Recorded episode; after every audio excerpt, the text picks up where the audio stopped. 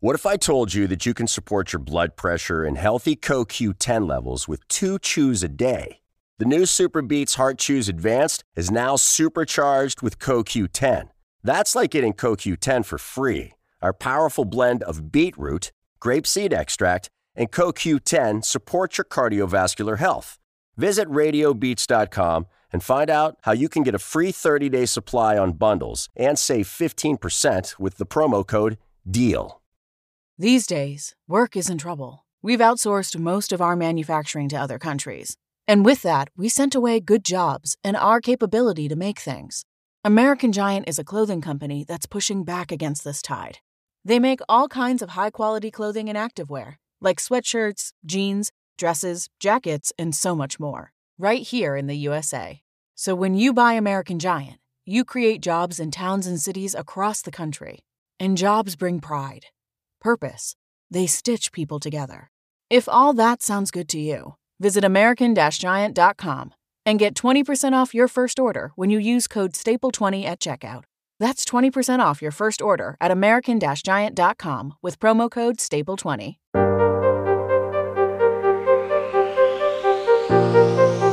Das Corona-Update für NRW. Mit Professor Dittmar und Julia Neikes.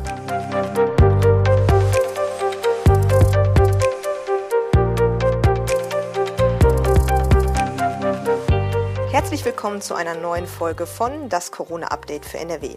Heute ist Mittwoch, der 26. Mai. Ich bin Julia Neikes und arbeite in der Videoabteilung der Funke Mediengruppe in Essen. Und ich freue mich, dass ich nach zwei Wochen Urlaub wieder mit Professor Ulf Dittmar, Leiter der Virologie am Uniklinikum in Essen, über aktuelle Fragen rund um die Corona-Pandemie sprechen darf. Hallo, Herr Professor Dittmar. Ja, hallo. Bevor wir loslegen, hier kurz der Hinweis auf unseren Corona-Newsletter mit Informationen aus der Region, den die Redaktion jeden Tag verschickt. Bei Interesse finden Sie den Link dorthin in der Folgenbeschreibung.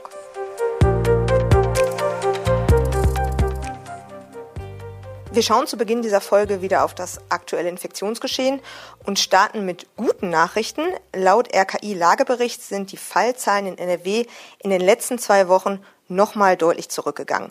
Vergleicht man die 19. mit der 20. Kalenderwoche, dann sieht man einen Rückgang von etwa 28 Prozent. Sie haben in der letzten Podcast-Folge, in der mein Kollege Andreas Fettig mich vertreten hat, schon gesagt, dass Sie davon ausgehen, dass wir eine positive Trendwende erleben und die Lage sich auch nicht mehr verschlechtern wird. Haben wir die Pandemie damit so gut wie überstanden? Was denken Sie? Ja, ich glaube, wir haben die Pandemie noch nicht wirklich überstanden. Das kann man jetzt nicht sagen. Der Trend ist positiv und ich bin mir auch sehr sicher, dass er sich nicht wieder umkehren wird. Ähm, es kann schon noch mal sein, dass wir auch Phasen erleben, wo jetzt Inzidenzwerte oder Neuinfektionszahlen jetzt nicht jeden Tag runtergehen, sondern auch mal eine Zeit lang stagnieren. Ähm, aber von dem, was wir wissen aus anderen Ländern, die ähm, viel geimpft haben, ist, dass äh, die Werte eigentlich nicht mehr dramatisch nach oben gehen in dieser Phase. Und damit rechne ich auch. Bisher haben wir wenig Glück gehabt mit dem Wetter. Ähm, das Wetter könnte auch noch ein bisschen besser werden und uns noch dabei helfen, dass die äh, Werte noch sinken. Ähm, aber bevor wir nicht eine Herdenimmunität erreicht haben, können wir jetzt nicht sagen, die Pandemie ist vorbei. Ähm, ich glaube, bestimmte Regeln und äh, Vorsicht muss noch eingehalten werden, damit wir nicht noch Menschen gefährden, die im Moment noch nicht geimpft sind zum Beispiel. Wie sollten wir uns denn jetzt, also jeder Einzelne, sich vielleicht jetzt verhalten, damit es nicht doch nochmal zu Problemen kommt. Also die Zeichen stehen da so ein bisschen auf Lockerung und natürlich möchte dann auch jeder ja wieder sein altes Leben zurück und da könnte es natürlich auch passieren, dass man dann doch vielleicht ein bisschen zu viel möchte. Genau, das äh, kann man ja auch völlig verstehen. Wir alle sind ähm, irgendwie über weit über ein Jahr inzwischen in bestimmten ähm, Dingen sehr stark eingeschränkt. Ähm, das möchte jeder so, so schnell wie möglich abschütteln. Ähm, das kann ich völlig verstehen. Was, glaube ich, wichtig ist, dass wir äh, möglichst häufig, wo immer es geht, äh, weiterhin den Mund-Nasenschutz tragen. Es gab ja auch die Idee aus einigen Bundesländern, das für Geimpfte eventuell schon abzuschaffen. Auch das ist ein Punkt, den, darüber können wir nachdenken, wenn wir Herdenimmunität erreicht haben. Ähm, aber nicht vorher, das wäre genau das falsche Signal. Ähm, also gerade wo große Menschenansammlungen sind oder wo man auf ähm, Menschen nicht äh, mit Abstand begegnen kann, sollten wir weiterhin den Mund-Nasenschutz tragen.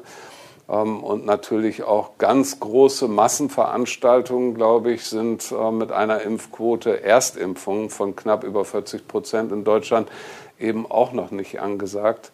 Ähm, da müssen wir uns erst äh, langsam vortasten, würde ich empfehlen. Das ist sowieso, denke ich, die Strategie äh, für die nächste Zeit, dass man ähm, langsam immer mehr Dinge ausprobiert und versucht auch nachzuhalten, ähm, was das dann für Folgen hat. Also so Modellprojekte und äh, die dann aber auch ausgewertet werden. Was bedeutet das für die Infektionszahlen? Wichtig ist ja auch, dass die Zahl der schwerkranken Covid-19-Patienten kontinuierlich zurückgeht und auch nicht wieder steigt. Da haben wir auch schon mal des Öfteren drüber gesprochen. 2024 Covid-19-Patienten liegen laut den Angaben der NRW-Landesregierung heute am 26. Mai mit einer Covid-19-Erkrankung in einem NRW-Krankenhaus.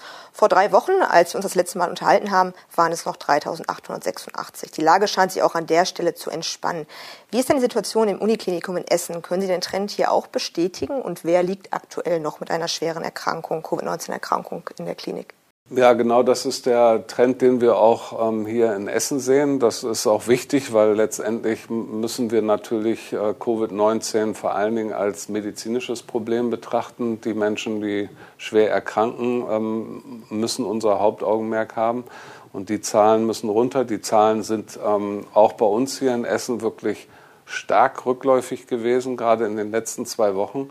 Ähm, kann man da wirklich von einer richtigen Trendumkehr sprechen, hier auch im Krankenhaus. Wir haben weniger stationäre Patienten überhaupt und wir haben auch deutlich weniger Intensivpatienten.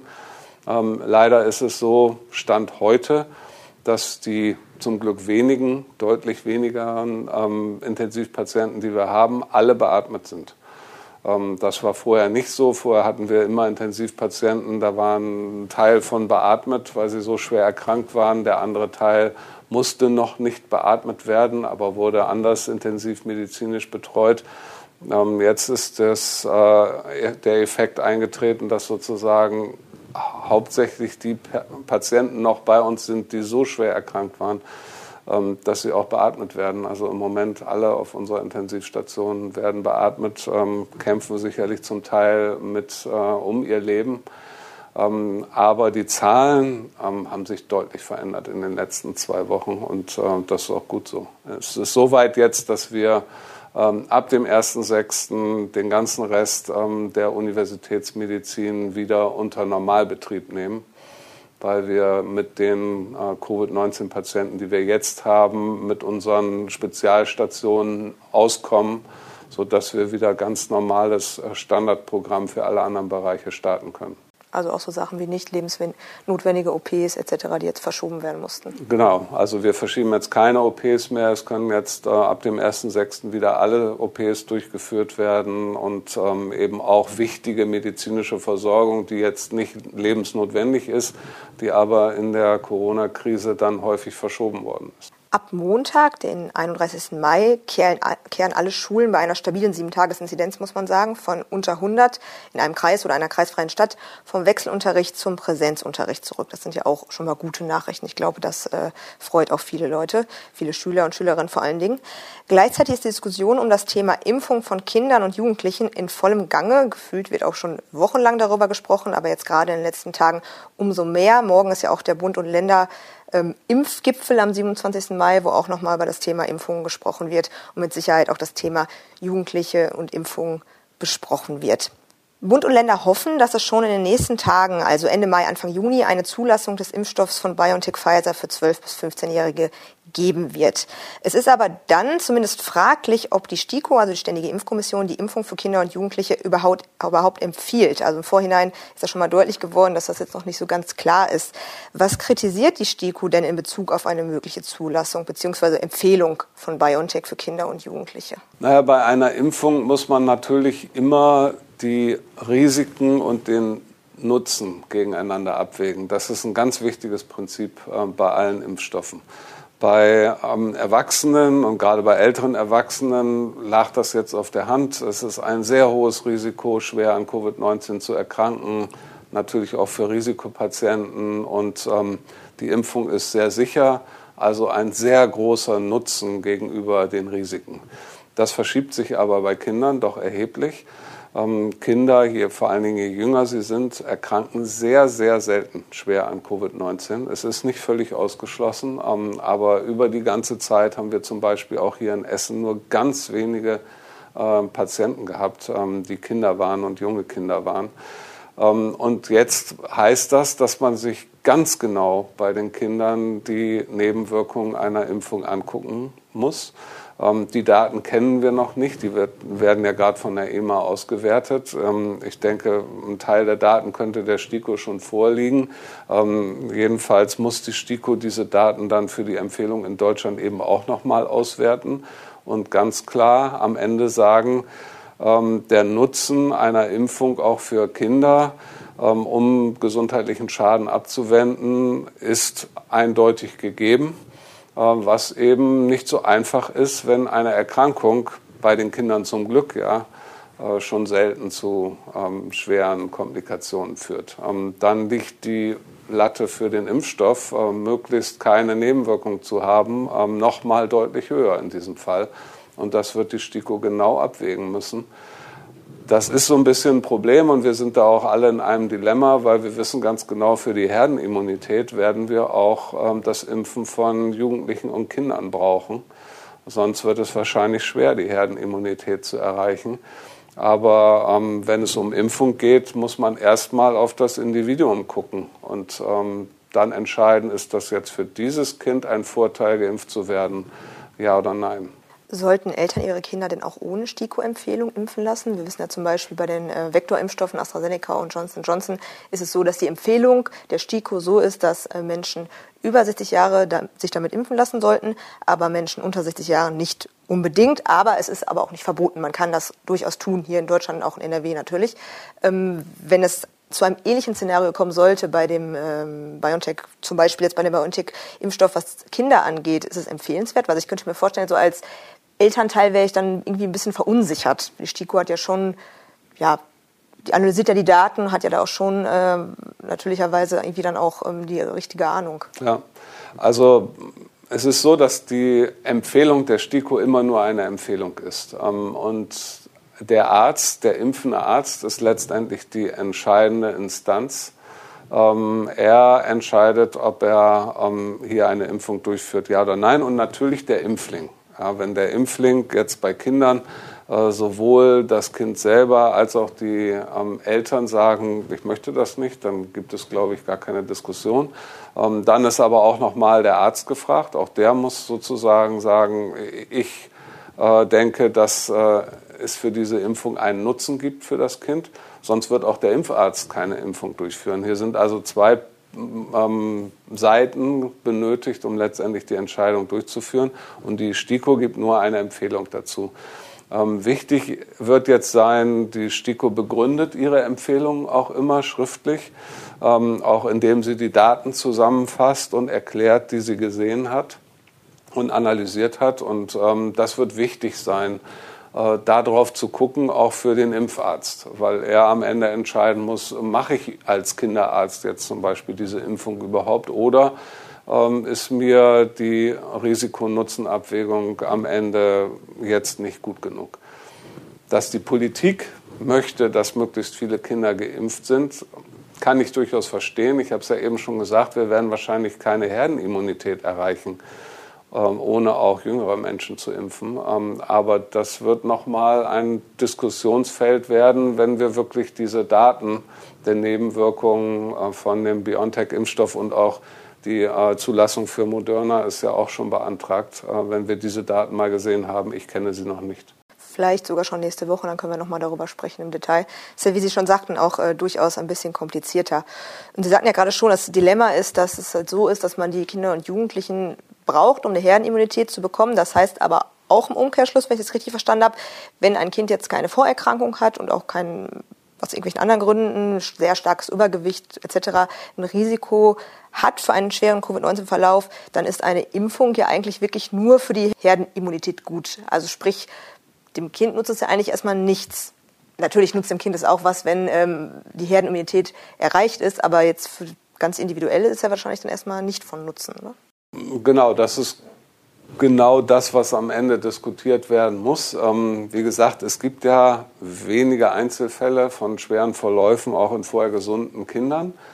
Ähm, wir werden jetzt sozusagen dagegen die möglichen Nebenwirkungen abgleichen müssen, um dann diese Frage letztendlich mit einem Ja oder Nein zu entscheiden. Es ist wahrscheinlich schon klar, dass äh, Kinder mit einem Risikoprofil dass da die Impfung mehr nützt, als ähm, es ein Risiko darstellt. Da wird es wahrscheinlich eine klare Impfempfehlung geben für ähm, risikovorbelastete Kinder. Ähm, da werden sich wahrscheinlich dann auch die Kinderärzte dran orientieren. Aber die anderen ähm, Aspekte kann man erst entscheiden, wenn man wirklich das Nebenwirkungsprofil in dieser Altersgruppe von den RNA-Impfstoffen wirklich gesehen hat. Ist es im Hinblick auf äh, mögliche weitere Mutationen auch wichtig, dass Kinder und Jugendliche geimpft werden? Wenn der Rest der Bevölkerung geimpft ist, aber die Gruppe quasi nicht, das Virus aber möglicherweise noch zirkuliert? Ja, also das sind alles so Aspekte, die natürlich in diesen Begriff Herdenimmunität mit reinspielen. Ähm, wenn wir eine Herdenimmunität hätten, könnte sich eigentlich kein Virus ähm, mehr ausbreiten, egal ob es eine Mutante ist oder nicht. Es ist tatsächlich so, dass wenn das Virus infektiöser ist, also jetzt der Vergleich zum Beispiel mit dem 2020 vorherrschenden Virus und der englischen Variante, ist das Virus infektiöser, braucht man tatsächlich mehr geimpfte Menschen, um eine Herdenimmunität zu erreichen, als das mit dem alten Virus der Fall war. Wir haben schon im 2020 immer von 70 Prozent gesprochen. Vielleicht brauchen wir tatsächlich mit der englischen Variante eher 75 oder 80 Prozent. Ähm, weil wenn das Virus ansteckender ist, kann es in der Restpopulation von Menschen, die noch empfänglich sind, eben dann auch noch zirkulieren. Ähm, und natürlich, wenn wir alle Kinder nicht impfen, ähm, sind wir schon locker bei 20 Prozent der Bevölkerung, die wir nicht impfen können da könnten sich dann auch wieder irgendwelche Varianten ausbreiten und äh, dort zirkulieren. Okay, also alles Dinge, die man bei der Entscheidung für oder gegen eine Impfung letztendlich dann beachten muss. Genau. Eine neue Studie unter Leitung des Virologen Christian Drosten hat sich mit der Frage beschäftigt, ob es mit dem Coronavirus infizierte Menschen oder Personengruppen gibt, die besonders ansteckend sind. Können Sie vielleicht einmal zusammenfassen, was die Wissenschaftler und Wissenschaftlerinnen im Rahmen dieser Studie untersucht haben und zu welchen Kernergebnissen sie gekommen sind? Gibt es da auch neue Erkenntnisse, die uns weiterhelfen? Ja, so richtig neu ist diese Studie ja nicht. Ja nicht. Das ist ja die Studie, die im letzten Jahr sehr stark diskutiert wurde mit diesem Aspekt, sind Kinder genauso infektiös wie Erwachsene. Ähm, jetzt ist diese Studie eben begutachtet worden von anderen Wissenschaftlern und publiziert worden. Also jeder kann sie jetzt nachlesen. Das ist ähm, sozusagen der neue Stand. Ähm, und diese Studie hat schon einige sehr interessante Aspekte die da analysiert worden sind. Es sind ja sehr viele Menschen da letztendlich in diese Studie eingeflossen. Die Daten von sehr vielen Menschen, fast 20.000, glaube ich, Proben sind dort untersucht worden. Ähm, was klar nochmal rausgekommen ist, diese Aspekte wussten wir schon, aber nicht so gut ausgearbeitet ist, dass Menschen leider schon sehr infektiös sein können, bevor sie die ersten Symptome haben. Das verkompliziert die Sache, weil wenn jemand Symptome hat und man sagt ihm, dann musst du zu Hause bleiben, dann bist du infektiös, das wäre natürlich viel einfacher. Einen Tag vorher oder zwei kann er es nicht wissen. Ähm, da können Menschen schon sehr infektiös sein, das ist ganz klar rausgekommen. Ähm, ganz klar ist auch wieder rausgekommen, dass es diese Superspreader gibt, also Menschen, die sehr viele andere Menschen infizieren und dann aber eben auch Menschen, die kaum andere Menschen infizieren. Ähm, ein großes Thema war natürlich, äh, wie infektiös sind Kinder. Wir wissen jetzt ähm, sowieso, nachdem die britische Variante das vorherrschende Virus in Deutschland ist, dass äh, Kinder auch Erwachsene und auch andere Kinder anstecken können. Mit dieser britischen Variante sicherlich noch mal mehr, als das vorher der Fall war.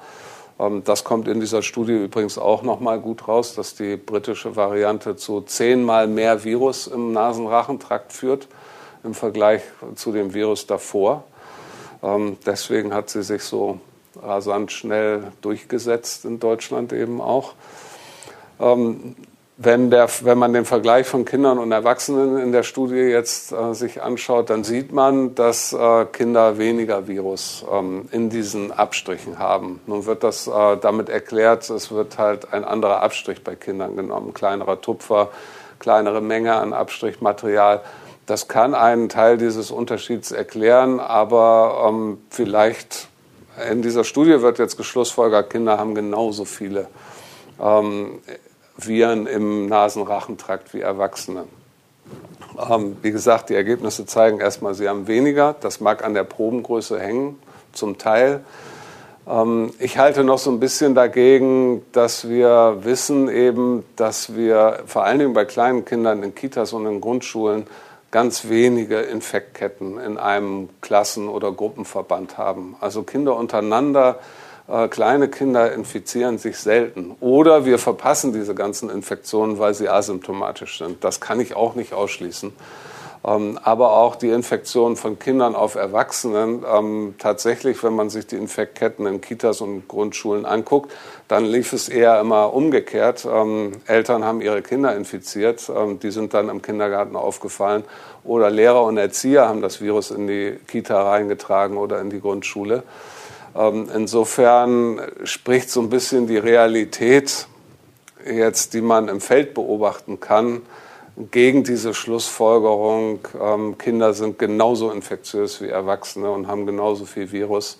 Äh, sicherlich ist der Unterschied nicht gigantisch groß, ähm, aber wie gesagt, auch mit der englischen Variante sehen wir weiterhin keine riesigen Infektketten in Grundschulen und Kindergärten gerade auch in Kitas würde man die ja eigentlich dann auch sehen, denke ich, weil die Kinder natürlich sich nicht so sehr an die Hygienevorschriften halten untereinander, wie das jetzt Erwachsene tun. Genau, kleine Kinder können sich überhaupt nicht an die Hygieneregeln halten, haben ja keinen Mund-Nasenschutz auf, verstehen das ganze Konzept jetzt auch von Abstand halten, das sollen sie ja auch nicht verstehen. Ja. Ähm, das können sie gar nicht verstehen. Das heißt, die verhalten sich äh, immer noch völlig normal.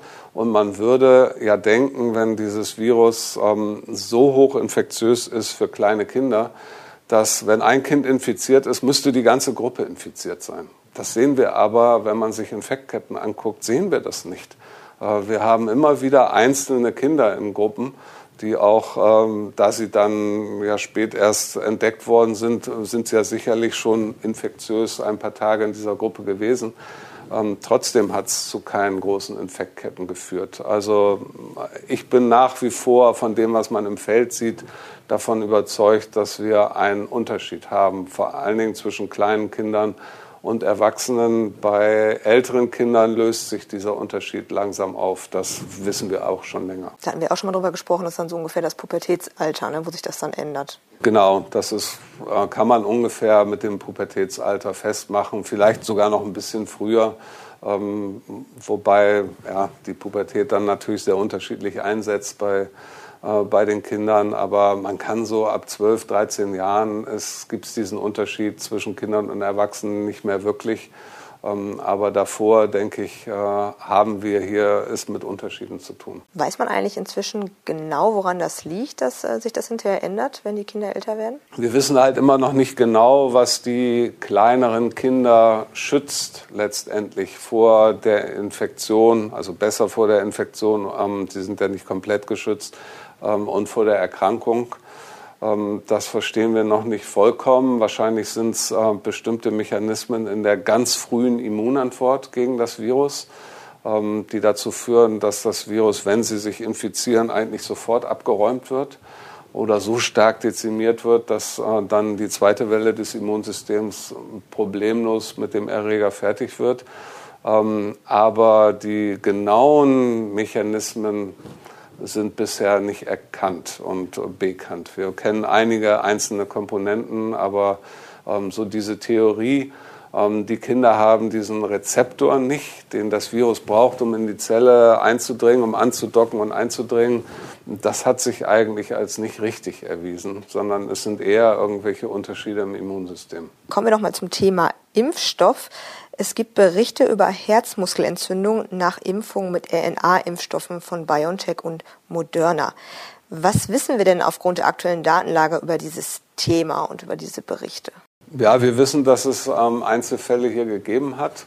Ähm, es ist so, dass es natürlich immer Herzmuskelentzündungen gibt bei Menschen. Die können ja von ganz harmlosen äh, Erregern, die so grippale Infekte auslösen, wenn man das verschleppt oder wenn man ein bisschen Pech hat. Ähm, manchmal kann man das gar nicht genau vorhersagen, woran das gelegen hat. Ähm, aber bei einer solchen Infektion kann es zu Herzmuskelentzündungen kommen. Ähm, wir waren jetzt noch irgendwie in den letzten Monaten im Winter und Frühling, wo solche anderen Erreger eben auch noch vorkommen. Keiner kann jetzt genau sagen, bei den seltenen Fällen lag das exakt jetzt am Impfstoff oder gab es gleichzeitig einen Infekt mit einem anderen Erreger. Ähm, kann man nicht ausschließen. Wie gesagt, es sind einzelne Fälle aufgetreten. Zum Glück war es so, dass die ähm, dass das alles nur milde verlaufende Herzmuskelentzündungen waren. Wir hatten tatsächlich auch einen Fall hier in Essen. Ähm, dieser Patient äh, hat genauso wie die allermeisten anderen, die das betroffen hat, äh, kerngesund die Klinik hier wieder verlassen. Äh, das heißt, wenn man diese milderen Verläufe erkennt, rechtzeitig behandelt, bleibt in der Regel keinerlei Schaden zurück. Also das ist jetzt nicht zu vergleichen mit den äh, schlimmen Nebenwirkungen, die sehr selten sind, aber die durch AstraZeneca ausgelöst werden können zum Beispiel.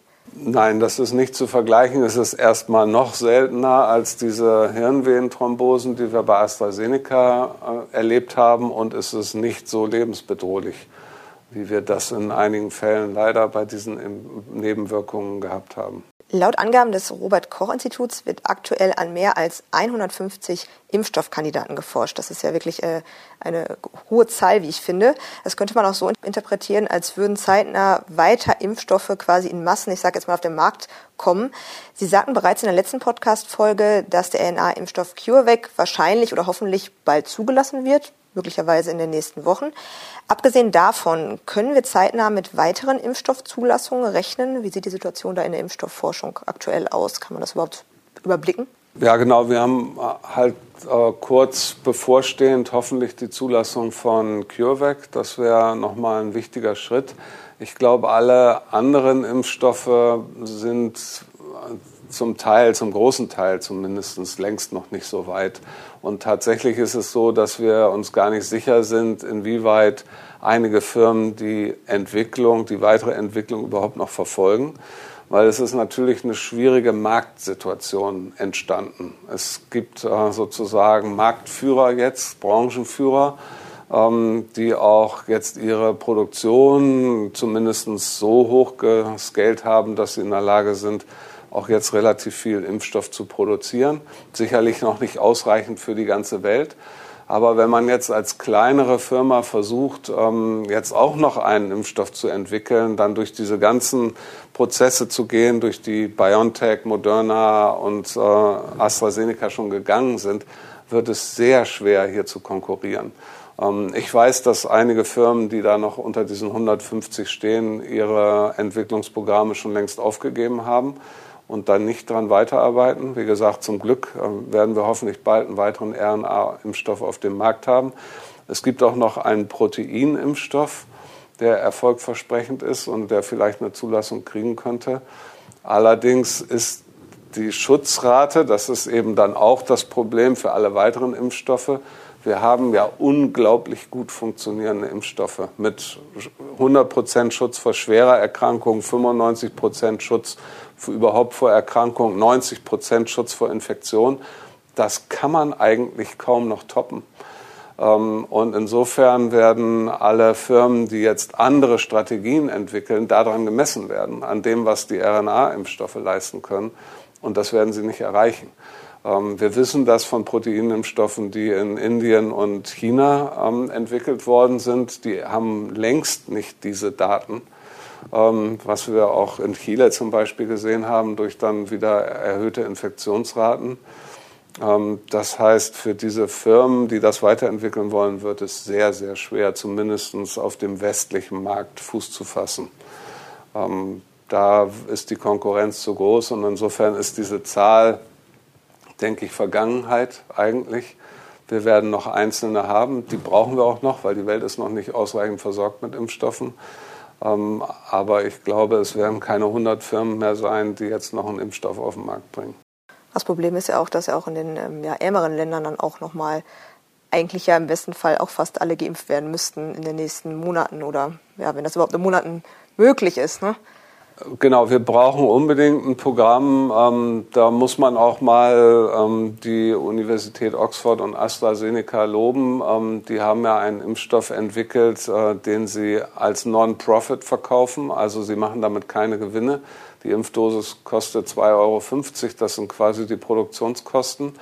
Ähm, und das wird auch für die RNA-Impfstoffe wichtig sein, solche Programme aufzulegen für ärmere Länder. Die können sich keine äh, Impfdosis für 20 Euro leisten. Das ist für die unmöglich. Ähm, auch da müssen wir dann, ähm, wenn diese Firmen entsprechend ihren Gewinn, den sie sicherlich verdient haben, gemacht haben, brauchen wir Programme, staatlich geregelte Programme, äh, staatlich finanzierte Programme oder durch Stiftungen wie die Bill Gates Foundation ähm, äh, finanzierte Programme, um solche RNA-Impfstoffe auch für die ärmeren Länder erschwinglich zu machen, damit wir, wir können diese Pandemie nur weiter eingrenzen und zurückdrängen, wenn wir möglichst die ganze Welt geimpft haben. An dieser Stelle auch nochmal eine ganz praktische Frage, die mir quasi jetzt in den letzten Tagen ein paar Mal über den Weg gelaufen ist. Hat die Corona-Schutzimpfung einen Einfluss auf das Ergebnis von Antigen-Tests oder PCR-Tests? Nein, das äh, kann sie nicht haben. Das äh, Antigen, was da durch die RNA ja produziert wird, also da wird ja Spike-Protein dann äh, produziert, das ist aber nur sehr lokal. Ähm, es wird ja für alle Tests, die wir machen, ein Abstrich im Nasenrachentrakt gemacht. Da kommt das Antigen, was hier dann im Muskel und in nächstliegenden Lymphknoten produziert wird und da die Immunantwort auslöst, das kann jetzt nicht zum Nasenrachentrakt wandern und da in Schleimhäute reinkommen. Das ist ausgeschlossen. Das heißt, ähm, diese Tests, Testergebnisse für den Virusnachweis äh, kann die Impfung nicht beeinflussen. Sprich, wenn einer eine Erstimpfung bekommen hat und danach ein positives, ich sag mal jetzt mal Antigen-Testergebnis hat, ist das entweder ein falsch positives Antigenergebnis oder aber man war möglicherweise schon vorher infiziert. Das ist ja auch möglich. Genau, wir haben solche Fälle ja auch hier in Essen erlebt, ähm, tatsächlich in einem Altersheim, wo Menschen geimpft worden sind und dann zwei Tage später mehrere im Antigen-Test positiv waren. Dieser Antigen-Test ist dann mit einer PCR bestätigt worden. Diese Menschen waren also infiziert. Äh, entweder sogar schon vor der Impfung oder sogar zum Zeitpunkt der Impfung. Ähm, das steht nicht genau fest, aber wenn man diese Konstellation findet, dann hat es eine Koinzidenz gegeben zwischen der Impfung und der Infektion. Ähm, gute Nachricht war, dass in diesen äh, betagten Menschen, die eigentlich Hochrisikogruppe waren, ähm, tatsächlich keiner schwer erkrankt ist schon allein diese Impfung vielleicht nur einen Tag vor der Infektion hat dazu geführt, dass das Immunsystem einen kleinen Vorsprung hatte und am Ende keine schwere Erkrankung rausgekommen ist. Aktuell steht wieder folgende Frage im Raum. Woher kommt SARS-CoV-2 eigentlich ursprünglich? Es gibt Spekulationen darüber, dass das Virus aus einem Labor in Wuhan stammt. Wir haben da auch schon mal zu Beginn der Pandemie und auch mal zwischendurch drüber gesprochen. Ähm, Im Rahmen dieses Podcasts können wir jetzt nicht wirklich herausfinden oder beantworten, was da wirklich passiert ist oder woher das Virus tatsächlich kommt. Aber über folgende Frage können wir sprechen. Was kann man anhand von Analysen, also Virusanalysen, über dessen Herkunft und Entstehung generell ableiten und was nicht? Ja, man kann natürlich die genetische Information des Virus analysieren. Ähm, und da ist ja im Zuge dieser Diskussion, das ist ähm, in China so produziert worden, ähm, ist das ja gemacht worden und dann behauptet worden, man könnte an der Virussequenz sehen, dies, das kommt so natürlich nicht vor, sondern da sind bestimmte Sachen eingebaut worden, um dieses Gen Virus genetisch verändern zu können. Ähm, das ist behauptet worden, das kann man an solchen Sequenzen ablesen und man kann eindeutig sagen, bei uns aus der Fachgesellschaft haben sich nochmal unsere größten Experten damit beschäftigt. Äh, von den Virologen in Deutschland haben sich diese Sequenzen genau angeguckt und man muss sagen, diese Aussage ist falsch. Ähm, diese Virussequenzen, ähm, die wir sehen, sind natürliche Sequenzen und es gab da so zwei verdächtige Stellen. Ähm, die sind auch nochmal analysiert worden in anderen Coronaviren, die direkt aus Fledermäusen isoliert worden sind, also wo niemand irgendwas verändern konnte. Und die sind genauso da enthalten. Ähm, das heißt, die Aussage, es gibt Hinweise in der genetischen Information des Virus, dass das vom Menschen manipuliert worden ist, die ist eindeutig falsch. Was jetzt nicht ausschließt, dass sich nicht jemand ähm, irgendwo im Labor, ja, dann wahrscheinlich in China, äh, bei der Arbeit mit solchen Viren infiziert haben könnte und das nach außen getragen hat, das Virus. Ähm, das haben wir bei der ersten SARS-Epidemie, die war ja lokal begrenzt, ähm, mehrfach in China erlebt.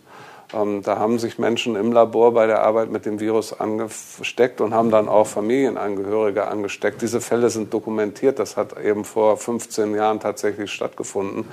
Also kann man das auch für diesen Fall nicht komplett ausschließen. Aber was man ausschließen kann, wie Sie gerade sagten, dass das irgendwie künstlich hergestellt worden ist. Genau. Eindeutig genau. von der Fledermaus. Genau, wir können eindeutig ausschließen, dass das ein künstlich vom Menschen produziertes Virus ist. Ob es direkt von der Fledermaus auf den Menschen übertragen worden ist oder über einen Zwischenwirt, da wird ja immer wieder das äh, Gürteltier diskutiert. Ähm, das kann man nicht zweifelsfrei sagen, aber das ist kein vom Menschen gemachtes Virus. Dann beende ich unsere Podcast-Folge an dieser Stelle auch mal, bedanke mich wieder für das Gespräch und die Information. Ja, sehr gerne. Nächste Woche Freitag sind wir dann wieder mit einer neuen Folge für Sie da. Sie können uns gerne eine Mail an coronafragen.funkemedien.de schicken, wenn Sie Fragen zum Thema haben. Wir sammeln diese Fragen und nehmen das entsprechende Thema dann gegebenenfalls mit in dieses Interview. Tschüss und bis zum nächsten Mal. Ein Podcast der WAZ, WP, NRZ und WR.